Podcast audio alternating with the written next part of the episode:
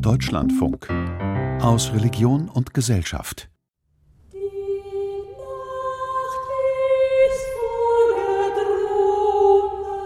Drei schwarze Särge standen vor den offenen Gruben. Die Trauergemeinde, die sich am frühen Nachmittag des 15. Dezember 1942 auf dem Friedhof neben der kleinen Kirche von Nikolassee versammelt hatte, war nicht groß. Wir standen ratlos vor diesem Tode und wussten keine Antwort auf die Fragen, die sich stellten. Keiner hatte mit der Möglichkeit des Todes gerechnet. Der Schriftsteller Jochen Klepper, seine Frau und deren Tochter, sie waren eingezogen in das ewige Haus. Ob ihr Tod nun Verzweiflung war oder Protest. Im Vorwort zu Kleppers Romanfragment Die Flucht der Katharina von Bora schildert der Verleger Karl Pagel die Beerdigung der Familie Klepper.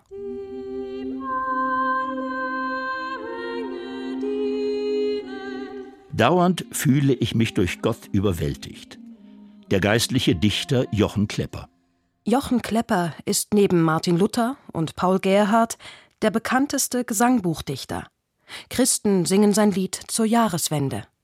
Bleib du uns gnädig zugewandt und führe uns an deiner Hand, damit wir sicher schreiten.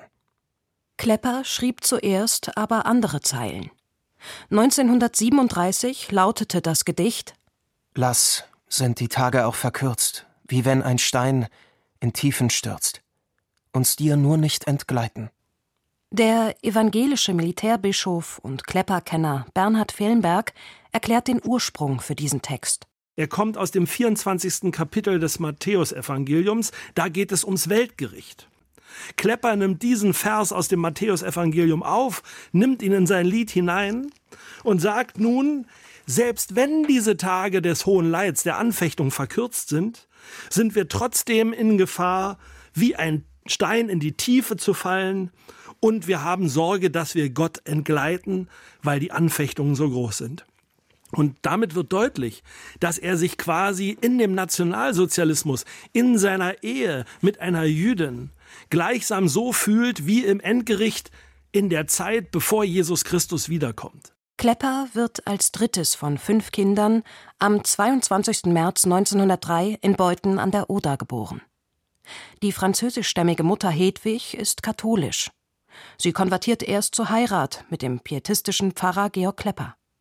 Dieser denkt deutsch-national, feiert gerne, geht zur Jagd und fährt mit dem eigenen Auto zur Weltausstellung nach Paris. Jochen Klepper leidet seit der Kindheit unter schwerem Asthma Deshalb wird er vom Vater unterrichtet und von der künstlerischen Mutter umsorgt.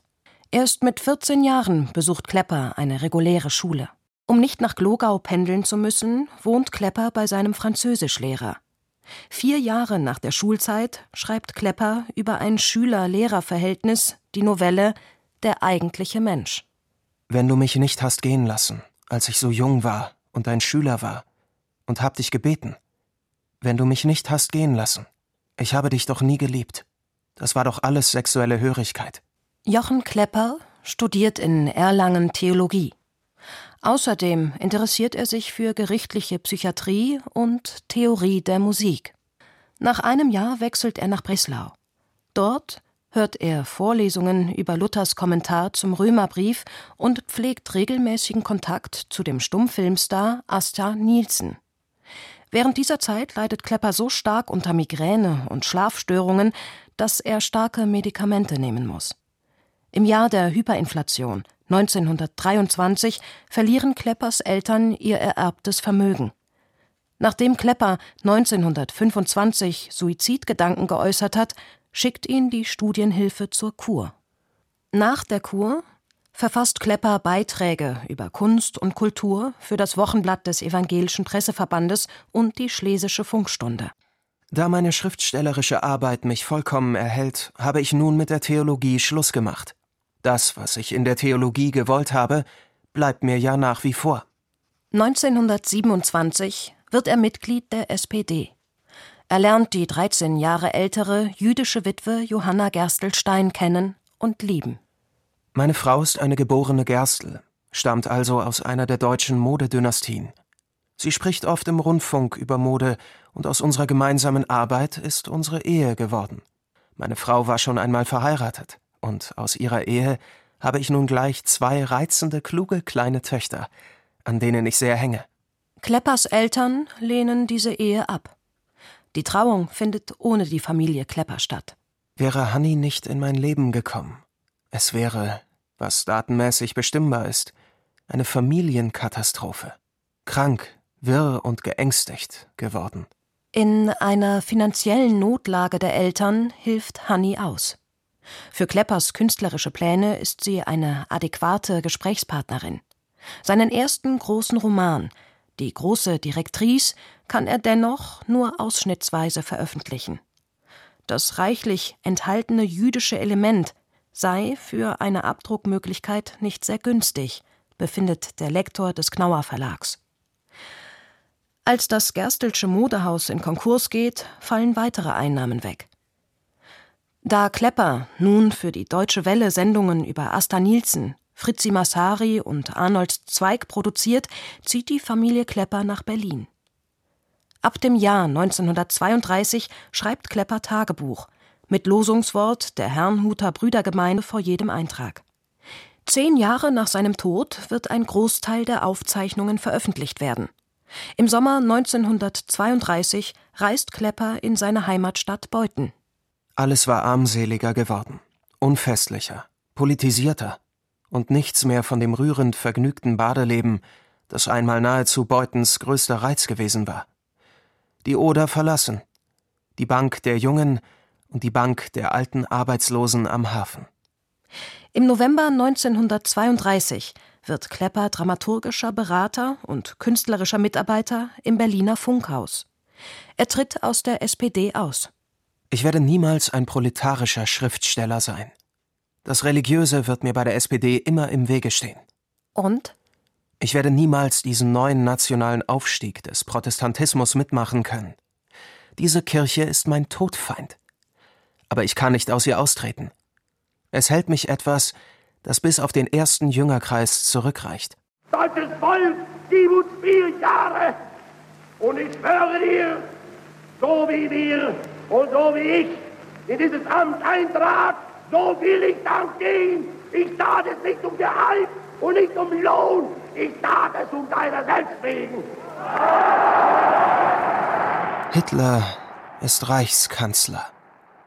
Noch einmal ist das verhängnisvollste Bündnis zustande gekommen, das Gustav Freitag die größte deutsche Gefahr nennt. Das Bündnis zwischen dem Adel und dem Pöbel. Hitler verkündet über alle Sender ein neues deutsches Reich in Einigkeit, Kraft und Herrlichkeit. Amen. Vom Sportpalast aus.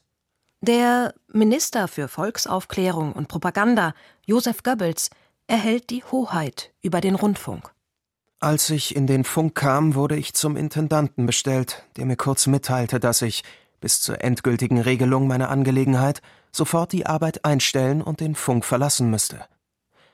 Hanni will sich durchaus scheiden lassen, um mich für meine Karriere frei zu bekommen. Ich tue an ihr ein Unrecht, dass ich nicht einwillige und dadurch besser für unsere Existenz sorge, aber es ist keine falsche Moral, die mich hält. Ich kann diesen Entschluss nicht fassen. In diesem jüdischen Schicksal, in das Gott einen einbezieht, ist etwas, wogegen ich nicht ankann. Gott wird es wissen, warum er so viel Gnade und so viel Strafe auf mich legt. Er sieht quasi den Nationalsozialismus als Gericht Gottes über die Menschheit, die sich von Gott abgewandt hat und bekommt darüber eine starke Passivität in seinem eigenen Handeln. Er ist sozusagen ganz eingesunken in den Glauben und lässt das Leiden über sich ergehen. Sagt der Militärbischof Bernhard Fellenberg. Ich bin voller Erwartung, so frivol es klingt. Ich bin voller Spannung, wie Gott mich führt. Tagebuch führe ich, weil ich fasziniert bin von der Handlung, die ein anderer mit meinem Blute schreibt. Das ist ein Fremdheitsgefühl, was bleibt auf dem ersten Blick. Aber wenn man sich überlegt, in welche Situationen Menschen in ihrem Leben kommen können und vielleicht gar nicht mehr nur das Tun an erster Stelle steht, bekommt das, was Klepper denkt, lebt und fühlt, eine ganz eigene Aktualität, der man sich nicht ganz entziehen kann. Ich bete nicht. Ich deute nicht. Ich plane nicht. Ich hoffe. Ich fürchte. Ich ahne nicht. Aber dauernd fühle ich mich durch Gott überwältigt. Und keine Flucht in die Nüchternheit bewahrt mich davor. Als Erwerbsarbeit schreibt er nun für die Funkzeitung. In seiner Freizeit arbeitet er an einem Roman über den Soldatenkönig Friedrich Wilhelm I. Die französische Historikerin Rita Thalmann äußert im SWR-Interview: Das Tagebuch ist ein außerordentliches Dokument der damaligen Zeit. Hingegen der Vater ist mir ein Gräuel. Diese Verherrlichung des Soldatenkönigs, des autoritären Soldatenkönigs, ist mir ein Gräuel. Im Februar 1934 wird Klepper in die Reichsschrifttumskammer aufgenommen. 1937 wird der tausend Seiten lange Roman veröffentlicht und sofort ein großer Erfolg. Wenige Wochen später wird Klepper von der Kammer wieder ausgeschlossen. Aber es ist eine komische, widersprüchliche Existenz. Auf der einen Seite hat er einen Bestseller geschrieben, auf der anderen Seite wird er quasi in seinen Lebensläufen immer enger und enger eingeschnitten. Und letztlich darf er nur noch schreiben, wenn er vorher seine Bücher und seine Literatur abgibt, um sie vom nationalsozialistischen Staat kontrollieren zu lassen. Vom Eckart Verlag bekam ich die Aufforderung, Gedichte für eine kleine Anthologie kirchlicher Gedichte einzureichen. Ich würde wohl für eine unbekannte Zukunft noch weiterschreiben, und vielleicht gerade von dem Lobe Gottes im Bewusstsein der Verwerflichkeit, denn die ist wohl der echte Stoff des Protestantismus. Ich verkünde die Spiele von Berlin zur Feier der 11. Olympiade neuer Zeitrechnung als eröffnet.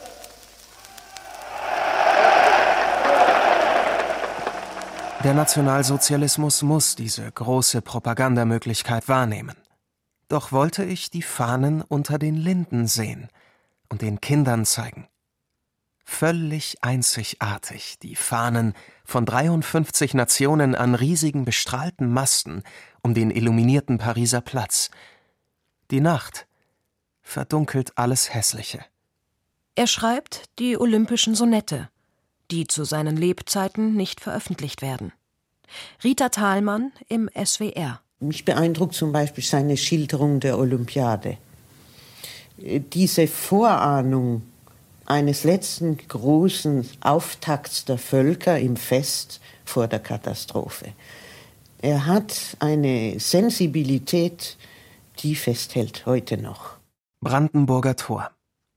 Durch diese Säulen zogen graue Heere bereit, auf alle Rückkunft zu verzichten, gewillt zu leiden, fähig zu vernichten und alle Fülle tauschen gegen Leere. Auf starke Kapitelle sank die Schwere von irdisch nicht mehr wägbaren Gewichten. Die Weite draußen bebte von Gerichten, als sei bestimmt, dass keiner wiederkehre. Die Säulen, die den Siegeswagen tragen, harren noch heut der Heimfahrt aus den Schlachten. Sie achten derer nicht, die sie durchschreiten. Nur diese Nacht, nach vielen tausend Tagen, als ob die Toten sich verhundertfachten, wollen die Säulen sich dem Einzug weiten. Gestern, als über dem ungeheuren Leben des luxuriöser, reicher, unheimlich lebendiger gewordenen Kurfürstendamms die Lautsprecher die Olympiaglocke übertrugen, sagte ich zu Hanni, wäre es nicht pathetisch, könnte man nur sagen, es ist vielleicht die Totenglocke Europas.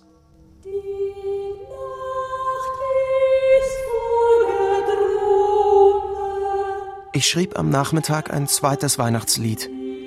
Die Nacht ist vorgedrungen. In der vorletzten Strophe des Weihnachtsliedes heißt es noch manche Nacht wird fallen auf Menschenleid und Schuld. Doch wandert nun mit allen der Stern der Gotteshuld. Beglänzt von seinem Lichte, hält euch kein Dunkel mehr. Von Gottes Angesichte kam euch die Rettung her. Alleine in den Jahren 1937-38 verfasst er 16 Lieder. Ich schrieb heute ein Morgenlied über Jesaja 50. Er will, dass ich mich füge. Ich gehe nicht zurück. Aufgrund einer Ausnahmegenehmigung darf der Band Kyrie mit geistlichen Gedichten 1938 veröffentlicht werden. Nach neuen Kirchenliedern ist immer wieder der Friede, der im Herzen immer herrscht, auch in den Sinnen und Nerven. Einer der führenden Männer der Bekenntniskirche suchte mich auf. Er wollte von mir ganz konkrete Lieder für das geplante Gesangbuch der Bekenntniskirche. Ich kann warten und muss warten, weil Gott mir zu alledem noch schweigt. Ich höre nur Menschen.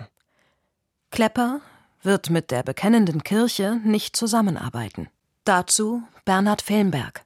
Es ist für uns schwer zu begreifen, dass jemand sich quasi in sein Schicksal stellt und darauf wartet, dass von Gott etwas anderes kommt als das, was er gerade erlebt. Er sieht es quasi als Ausdruck seines Glaubens, dass er weiß, ich bin im Dunkeln und Gott in Jesus Christus ist es, der mich in dieses Dunkel gestellt hat. Aber ich vertraue darauf, dass Gott mich auch ins Helle ziehen wird. Ein halbes Jahr vor Kriegsausbruch kommt die Bedrohung immer näher. Klepper bereitet nun die Ausreise der Familie vor. Brigitte hat ihren Pass, zunächst von jedem anderen nur unterschieden durch das große rote J und den Namen Sarah. Gültig für ein Jahr, für In- und Ausland. Punkt um Punkt weicht die Kirche zurück. Wahrhaftig, ein Gericht über dem Hause Gottes hat angefangen. Die Kirche fürchtet sich vor dem Staat, nicht vor Gott. Im Mai 1939 emigriert Brigitte. Kommt Krieg. Für Hanni darf ich hoffen, dass sie arischen deutschen Frauen gleichgestellt bleibt. Aber Renerle, das ist der quälendste Gedanke. Renerle sagt, wenigstens im Kriege richtig dazugehören. In einem solchen Worte liegt die ganze Tragödie. Hanni will Renerle für den Kriegsfall hier behalten. Renerle selbst äußert nichts. Ob überhaupt jetzt die Möglichkeit bestünde, Renale rasch nach England zu bringen, überblicken wir nicht. Seit 5.45 Uhr wird jetzt zurückgeschossen. Im Winter 1940 wird Klepper zur Wehrmacht einberufen. Als er nach zehn Monaten wegen Wehrunwürdigkeit entlassen wird, arbeitet er weiter an Ausreisemöglichkeiten. Er bittet Reichsminister Frick. Aus Kreisen des Buchhandels erfuhr ich, dass ich Herrn Minister durch mein Buch Der Vater, Roman des Soldatenkönigs, nicht unbekannt bin. Ich wäre Herrn Minister außerordentlich verbunden, wenn ich an diesen Umstand anknüpfen und ergebens darum bitten dürfte, von Herrn Minister in eine Audienz empfangen zu werden, um ein mir sehr dringliches persönliches Anliegen kurz vortragen zu können. Trotz Fricks Fürsprache darf Reni ein Jahr später immer noch nicht ausreisen. Nun droht auch dem Ehepaar Klepper die Zwangsscheidung. Der vorletzte Tagebucheintrag ist ohne Losungswort und endet mit Psalm 126. Nachmittags war ich bei Eichmann vom Sicherheitsdienst. Auch Eichmann fragte nach der sofortigen Ausreise. Das deutet auf neue drohende Maßnahmen. Ich war nun in der Welt meiner Träume. Es waren die Menschen, die Stimmen, die Räume. Dort Dort liegt die Macht. Diese stillen, stillen, dunklen, trüben Tage. So lind, so voller Trauer des Himmels. Wenn der Herr die Gefangenen Zions erlösen wird, so werden wir sein wie die Träumenden. 10. Dezember 1942. Nachmittags die Verhandlung auf dem Sicherheitsdienst. Wir sterben nun. Ach, auch das steht bei Gott. Wir gehen heute Nacht gemeinsam in den Tod. Über uns steht in den letzten Stunden das Bild des segnenden Christus, der um uns ringt. In dessen Anblick endet unser Leben.